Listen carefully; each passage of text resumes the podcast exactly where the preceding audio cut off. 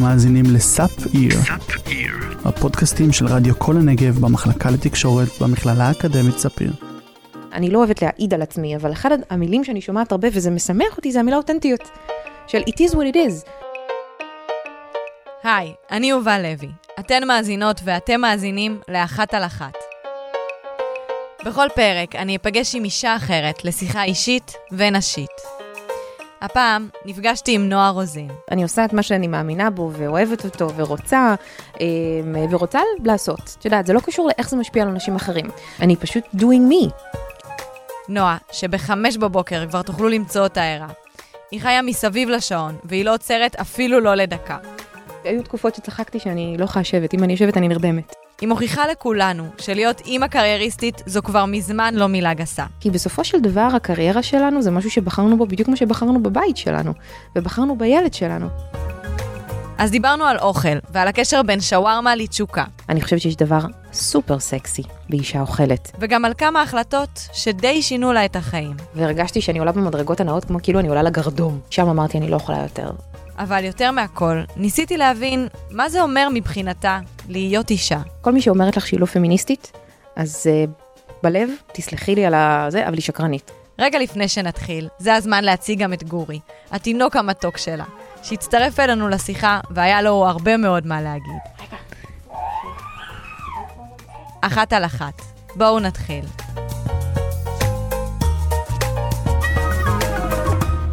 קודם כל שלום, היי. ואיזה כיף. אז את, נועה, את uh, מגישת טלוויזיה, את עיתונאית, את, יש לך בלוג, uh, יש לך פודקאסט, uh, ואת עושה עוד מיליון ואחד דברים, אבל מעניין אותי לדעת איך את היית uh, מגדירה את עצמך. היום אני יכולה להגדיר את עצמי ולהגיד לך, אני נועה רוזין, מנחת טלוויזיה, יוצרת ומפתחת תוכן, אה, אשת תקשורת.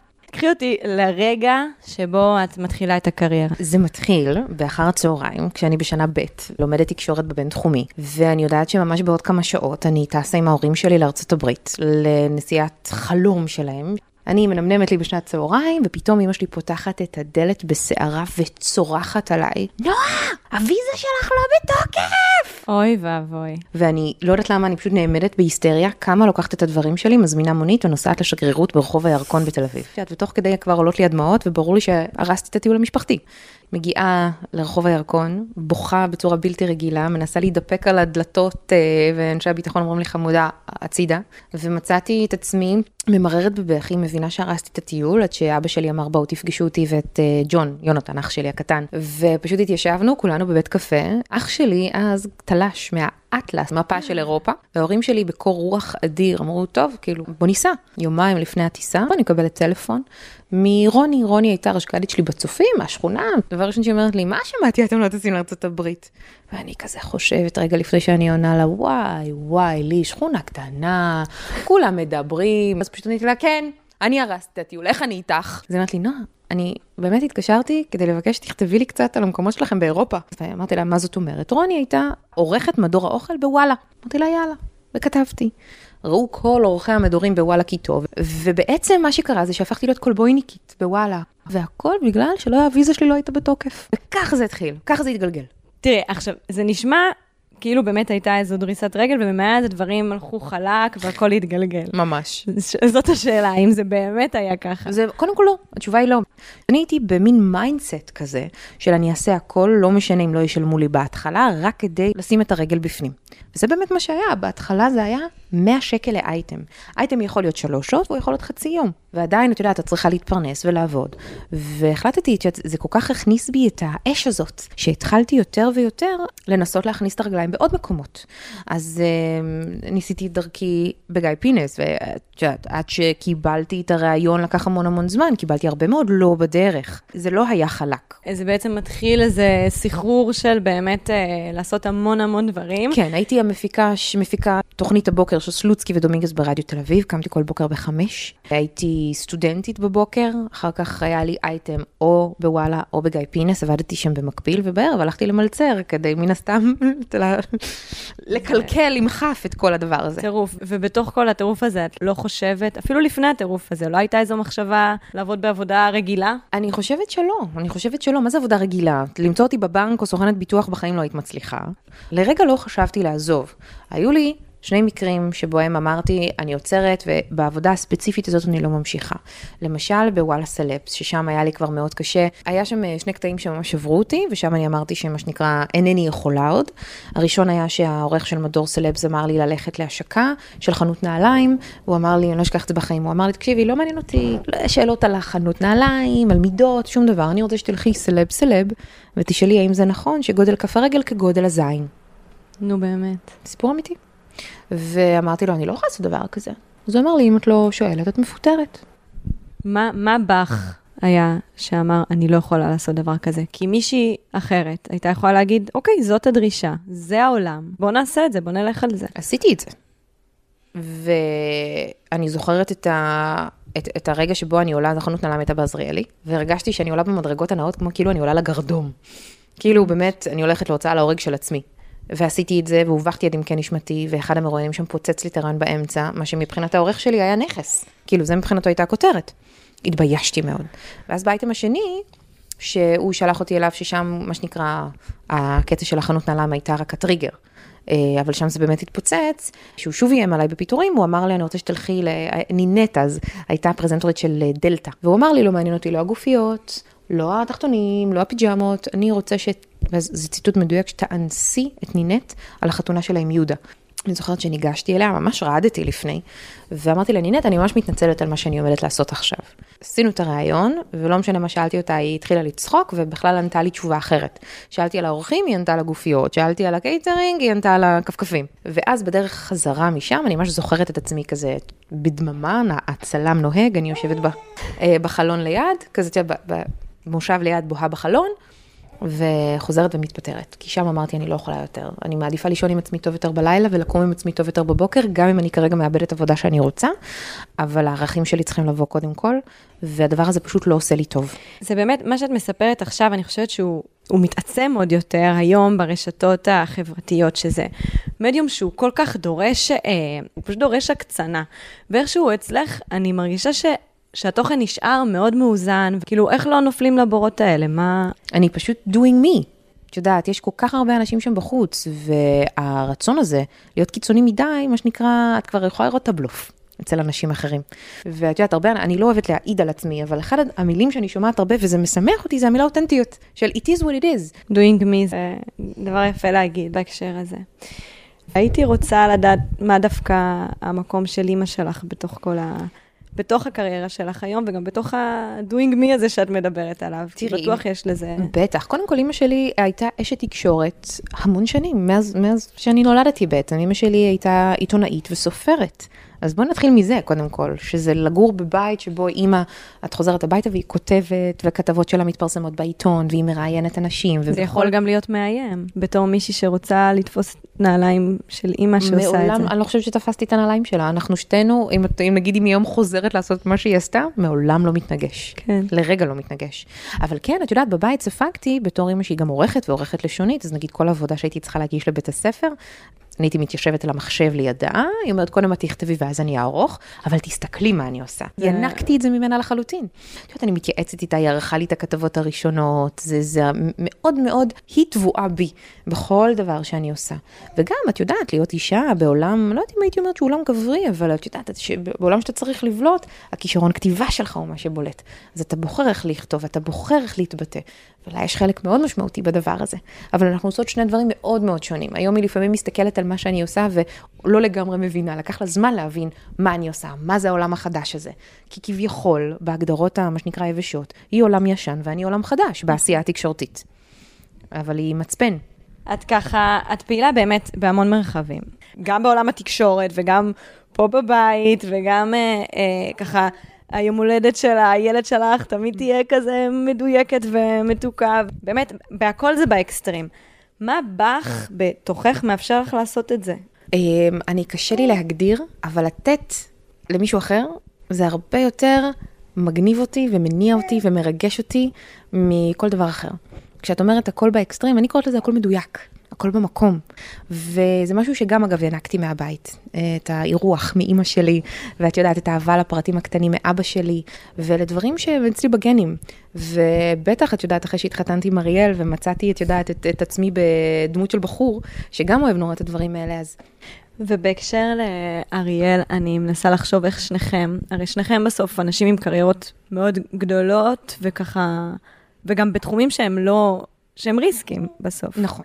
שנינו עצמאים. אז איך באמת כיחידה משפחתית אתם מסתדרים עם גם לעשות הקריירות הגדולות שלכם, ובמקביל לקיים את, את המשפחה שלכם? את יודעת, אנחנו פשוט uh, חולקים את הכל בצורה שוויונית. אז אני יודעת שאם לאריאל יש משהו, נגיד עכשיו נורא חשוב, בין אם זה פגישה, פרזנטציה, אני יודעת שפה ספציפית אני נשארת בבית. ולהפך, הוא אותו דבר. את יודעת, עכשיו התחלתי להנחות את הגרלת הלוטו.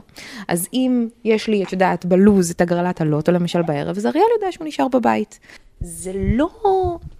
זה לא מפחיד אותנו, את מבינה? כי בסופו של דבר הקריירה שלנו זה משהו שבחרנו בו בדיוק כמו שבחרנו בבית שלנו, ובחרנו בילד שלנו. חלק מהדברים, הנה תראי, את עכשיו פה איתי ואני עם הילד עליי. את מבינה? הנה אני מצליחה לעשות אה, התחייבות שהתחייבתי אליה בשמחה גדולה, וזה לא מפריע לי, את רואה? זה חלק מהחיים. יש הרבה אנשים שנורא מפחדים מזה, בעיקר נשים, איך אני אשלב אה, משפחה וקריירה, אה, וזו שאלה שנשאלת המון, לצערי לא נשאלת גברים, אה, וזה משהו שאנחנו צריכות לתקן אה, בעיניי, לשאול גם גברים, איך אתה משלב משפחה וקריירה? התלבטתי, אגב, בהקשר הזה, אם לשאול את זה באמת, כי... באמת מתוך המקום הזה שבחיים לא היו שואלים גבר. נכון, ועדיין אין שוויון. בואי. אנחנו... תראי, מה זה אין שוויון? אני חושבת שעדיין אנחנו, שבכל זאת אנחנו נמצאים במקום שבו אה, נשים אה, מראות שהנה יש שוויון, והנה אני מפתחת את הקריירה שלי בלי, בלי למצמץ. אני לא אה... לא חושבת שיש שוויון, אני חושבת ש... את ממצמצת בהקשר הזה? אני לא באמת, תראי, אני, אני כרגע לא... אני לא מתחרה עם אף גבר כרגע על הספוט שלי. כי אם הייתי מתחרה עם אה, גבר על הספוט שלי, ככל הנראה שהוא מקבל 30% יותר במשכורת ממני. וכאן עדיין אין שוויון. וכל מי שאומרת לך שהיא לא פמיניסטית, אז uh, בלב, תסלחי לי על זה, אבל היא שקרנית. כי בסופו של דבר להיות פמיניסטית זה לרצות שוויון, שיתייחסו אלייך באופן שווה כמו לכל גבר. נכון, אנחנו בנויות אחרת אנטומית, ונכון, אבל שוויון מתחיל בשכר, ומתחיל בהזדמנויות, ואין מספיק הזדמנויות כאלה. נחזור לנושא העשייה. באמת עשייה סופר אינטנסיבית. את גם מגדירה את עצמך בתור מישהי שעושה הרבה וקם בחמש בבוקר, ומאז ומתמיד בערך. נכון. יש לזה מחיר? תראי, כן, תשובה, קודם כל המחיר הוא פיזי מן הסתם, כי אני תמיד, אני אומר, אוהבת להגיד שאני כמו השמש. אני, כשאני, היא זורחת, אני זורחת, וכשהיא יורדת למטה, אני כבר, מה שנקרא, מדשדשת. היו, היו תקופות שצחקתי שאני לא יכולה לשבת, אם אני יושבת, אני נרדמת. אה, המחיר, את יודעת, אם הוא כבר קיים, אז הוא אולי ספציפית על חשבון דברים. אז נגיד בתקופה האחרונה, בטח מאז שגורי נולד, אז אני נגיד פחות יוצאת בערב, אבל הנה תפסת אותי ביום שבו וואלה, לקחתי בייביסיטר ואני יוצאת היום בערב עם אחי למסעדה. רגע, גור גור, בוא תשב פה כמו שצריך, זהו, אתה רוצה את האצבע שלי? כן, אוקיי. אז במובן מסוים, אה, המחיר הוא יותר פיזי. האם אני רוצה ללכת לישון? מאוד, אבל יש עוד דברים לעשות. וחלק מהדברים שפיזית למדתי על עצמי שאני צריכה להכניס, זה זמן לאכול רגע. זמן, משפחה, כאילו ממש להכניס את זה בלוז, ואחד הדברים שלמדתי, בעיקר בזכות אלעד זוהר, אה, מה שנקרא השותף שלי להנחיית תוכנית הבוקר, זה המונח, הוא קרא לזה אבא זמין, שמשעה ארבע, הטלפון שלו נכנס למצב טיסה, ואני לומדת המון גם בתוכנית על החשיבות של... של להסתכל לילדים בעיניים. כי הרבה מאוד הורים מסתכלים על הטלפון שלהם בזמן שהם מדברים לילדים, ואז הם פתאום, את יודעת, הקשב... אני צודקת? הקשב שלהם מופרע, והם לא מספיק מרוכזים בילדים שלהם, וזה משהו שממש אימצתי לעצמי. אה, את חשופה מאוד, מאוד ברשתות החברה. אני מרגישה שאנחנו מכירות בלי ש... וזו הפעם הראשונה שאנחנו נכון. נפגשות. אז אה, מה, מה הגבולות? אני לא חושבת שאני חשופה מאוד, כי מן הסתם יש הרבה דברים שאת לא יודעת. את לא יודעת איך הבן שלי נראה בכור. ולא לחשוף את הבן. כן, הבן הבכור שלי. כי מה? כי קרה לי, קר, קרתה לי סיטואציה מאוד uh, לא נעימה, שהבן שלי היה אצל אבא שלו, והם היו כנראה בגינה בתל אביב, וכתב לי עוקב שלי באינסטגרם, היי נועה, ראיתי את הבן שלך עכשיו בגינה הזו והזו, רציתי לגשת ולחפש אותך ולהגיד שלום, אבל לא היית, כנראה הוא היה עם אבא שלו, אז אמרתי לו, אנחנו מכירים? הוא אמר לי לא. אז ברגע שהבנתי, ש... הוא, אני, אני רוצה להאמין שהוא לא התכוון לשום דבר רע, אבל ברגע שהבנתי שהבן שלי מזוהה על ידי אדם זר שאני לא מכירה בגינה ציבורית, לא משנה שאבא שלו לידו, יש פה, את יודעת, איזשהו מין טעם לפגם. כי יש לי המון צופים בסטורי, אני לא יודעת מי באמת צופה בסטורי. זה עולם משוגע של פדופילים ואנשים שיכולים לעשות רע. ו... וזהו, ושם החלטתי לשים את הגבול, כי אמרתי, הוא כבר גדול, הוא לא כמו גורי. את גורי אני יכולה לחשוף כי הוא עוד ישתנה. ברגע שגורי כבר יקבל איזשהו סוג של פנים קבועות, הוא גם ירד מהרשת. אה, הפרטיות שלהם והביטחון שלהם מאוד חשובים לי. אז ומה, עכשיו, כשאת כל כך מכירה את העולם הזה ואת כל כך בתוכו, מתי את מסכימה לא- לאורי לפתוח אינסטגרם? זו לא שאלה שכרגע עולה. את יודעת, אין לו סמארטפון אפילו ואין לו מחשב. אבל אה, הוא כן מודע, הוא רואה טלוויזיה. אה, וזו יהיה החלטה בשיתוף עם אבא שלו. את יודעת, זו לא החלטה רק שלי. ואני חושבת שייקח לזה עוד זמן. מפחיד אותך שהוא יהיה חלק מזה? לא, ממש לא. אני חושבת שחינוך נכון והסבר ברור ובטוח על שימוש נכון בסמארטפונים, כולל לדבר מגיל מאוד צעיר על מין ועל פורנו ועל דברים שלא צריך לראות ועל אלימות ועל מוות, ולהסביר לו איפה שאתה רואה תוכן שהוא לא לגיל שלך, תבוא לאמא ואבא ותגיד להם. כי ברגע שאנחנו לא מפחדים מלדבר על הדברים שמפחידים אותנו, זה הרבה יותר קל עובר אליהם. עדיף שהוא ידע את זה ממני, מאשר ממה שנקרא ממישהו בכיתה. זה דברים חשובים מאוד שאת אומרת. כן. עכשיו, נועה, את מספרת שבתור ילדה היית טומבוי וכזה, לא באמת אה, היה אכפת לך מי מראה ומה לובשים ומה זה. היום זה משהו שהוא כן חשוב לך. את מרגישה הבדל? זה, זה נוח לך כל הסיטואציה של לקום כל בוקר לעשות איפור אה, שיער? בטח, אני מתה על זה, את יודעת, אבל יש הבדל עצום ממה שהייתי כשהייתי נערה, אה, וגם קצת לתוך השנות ה-20 המוקדמות שלי. כן, בסדר, בסדר. אה, לבין היום, את יודעת, כל אחת מגלה את הנשיות שלה בגיל אחר. כל אחת זה מפציע אצלה, אם בכלל, לא כל אחת חייבת לגלות את הנשיות שלה גם, את יודעת. לי זה קרה בשנות ה-20 המאוחרות שלי, ועצם העובדה שגם מאפרים אותי ועושים לי שיער כל בוקר, מי לא הייתה רוצה את זה, זה כזה כיף. וכן, זה, זה, זה מוסיף לביטחון, וזה תענוג גדול, אני לא מתביישת להגיד את זה, זה כיף גדול. וכן, הייתי, הייתי טומבוי, שיחקתי כדורגל, הייתי בג'ודו, שיחקתי, את יודעת, הייתי, הסתובבתי עם מכנסי בגיז כאלה, והיה לי רק ואנס ואולסטאר, וכן, זו הייתה תקופה שאני מאוד, מאוד אהבתי את עצמי אז, אגב, חשבתי שאני הכי נשית. אנחנו uh, נעבור לפינתנו. שאלות שלא היו שואלים אותך uh, אם היית גבר, היו פה כמה כאלה, בבקשה. אבל זאת uh, בראשן. בסוף, uh, בתחילת הקריירה שלך, וגם היום, את מתעסקת הרבה עם אוכל. ולאכול מול המצלמה יכול להיתפס בעבור הרבה אנשים לא כדבר הכי נשי. משפט מזעזע. אני, כן, אבל זה, זאת המציאות. תראי, אני, סתם נניח אתמול, דיברנו על uh, שווארמה, ושאלתי מישהי מה, מה היא חושבת על זה, על נשים שאוכלות. ואז היא אמרה לי, אני לא אכלתי שווארמה שנים, כי חשבתי שזה לא נשי לאכול שווארמה. אני ממש מרחמת עליה. גם ליבי יוצא אליה, אבל זו סיטואציה לא מופרכת. את מבינה אבל כמה מעוות, כמה מעוותת הסיטואציה הזאת, שבכלל אנחנו חיים בחברה שכשמישהי יוצאת אפילו לדייט ראשון, היא לא תעז לאכול, היא תאכל אולי סלט ותשתה מרק, כי זה נתפס, את יודעת, לא, לא סקסי או לא נשי. א', זה מצער אותי מאוד. הזכות להנאה מאוכל לא שמורה רק לגברים. אה, אוכל זה משהו מזין, הרבה מעבר, את יודעת, לה, עזבי שנייה דימוי גוף ודברים כאלה, זה, זה פשוט נורא בעיניי, מה שאמרת, אפילו ממש מצער. אני חושבת שיש דבר סופר סקסי באישה אוכלת. זה בדיוק כמו באישה רוקדת ובאישה עובדת, את יודעת, ואישה חכמה ואישה לומדת ואישה שמבינה, זה לא שנות החמישים. זה לא שנות ה-50, השנה 2022, ואין דבר יותר נהדר מ... את יודעת, אני קוראת לזה לדפוק המבורגר ולדפוק, את יודעת, כאילו לרדת על זה בהנאה. וזה באמת רוב התגובות שאני מקבלת ביוטיוב, על איזה כיף לראות מישהי אוכלת ובכזאת הנאה ובכזאת תאווה. לצד התגובות האלה על המפרגנות שאת מקבלת ביוטיוב, יש תגובות שהן לא, שהן פתאום... כאילו, אה, אה, לא, לא יותר מדי, את יודעת, מדי פעם יכולים, אה, עלית במשקל, שמנת, אבל לא משהו שאת יודעת שהוא אנטי, כאילו איזה בהמה, לא, לי, אולי כן, את יודעת, אנשים חכמים מאחורי המקלדת, כן. אבל באמת, את יודעת, אנשים מדברים על עצמם, הם לא מדברים עליי. זה שמישהו כותב לאישה מסוימת, את אה, לא יודעת מה, לא יפה שאת אוכלת, זה מעיד עליו, יותר ממה שזה מעיד עליי. ועלית הכי- במשקל עושה לך... אה, לא, אז עליתי, אז מה? יש לי חדשקון על המצח, אז מה? זה אומר שאני פחות מוכשרת? זה אומר שאני פחות חכמה? זה אומר שפחות אוהבים אותי? לא. זה שיש לנו חיים בחברה חולה? כן. אבל זה לא הולך לשנות ולו, מה שנקרא, בגרם, תרתי משמע, את היחס שלי כלפי עצמי, או את התוכן שאני יוצרת. אז עליתי, ירדתי, הנה עכשיו אני גם, את יודעת, אחרי לידה עדיין, יש לי בטנונה יפה שאני מאוד אוהבת אותה, נשאתי בה את הקסם הקטן הזה שיושב עליי כרגע. ייקח זמן להוריד אותה? כן, אם היא תישאר גם בסדר. כאילו, מה זה אומר כבר? כיף לשמוע את, ה...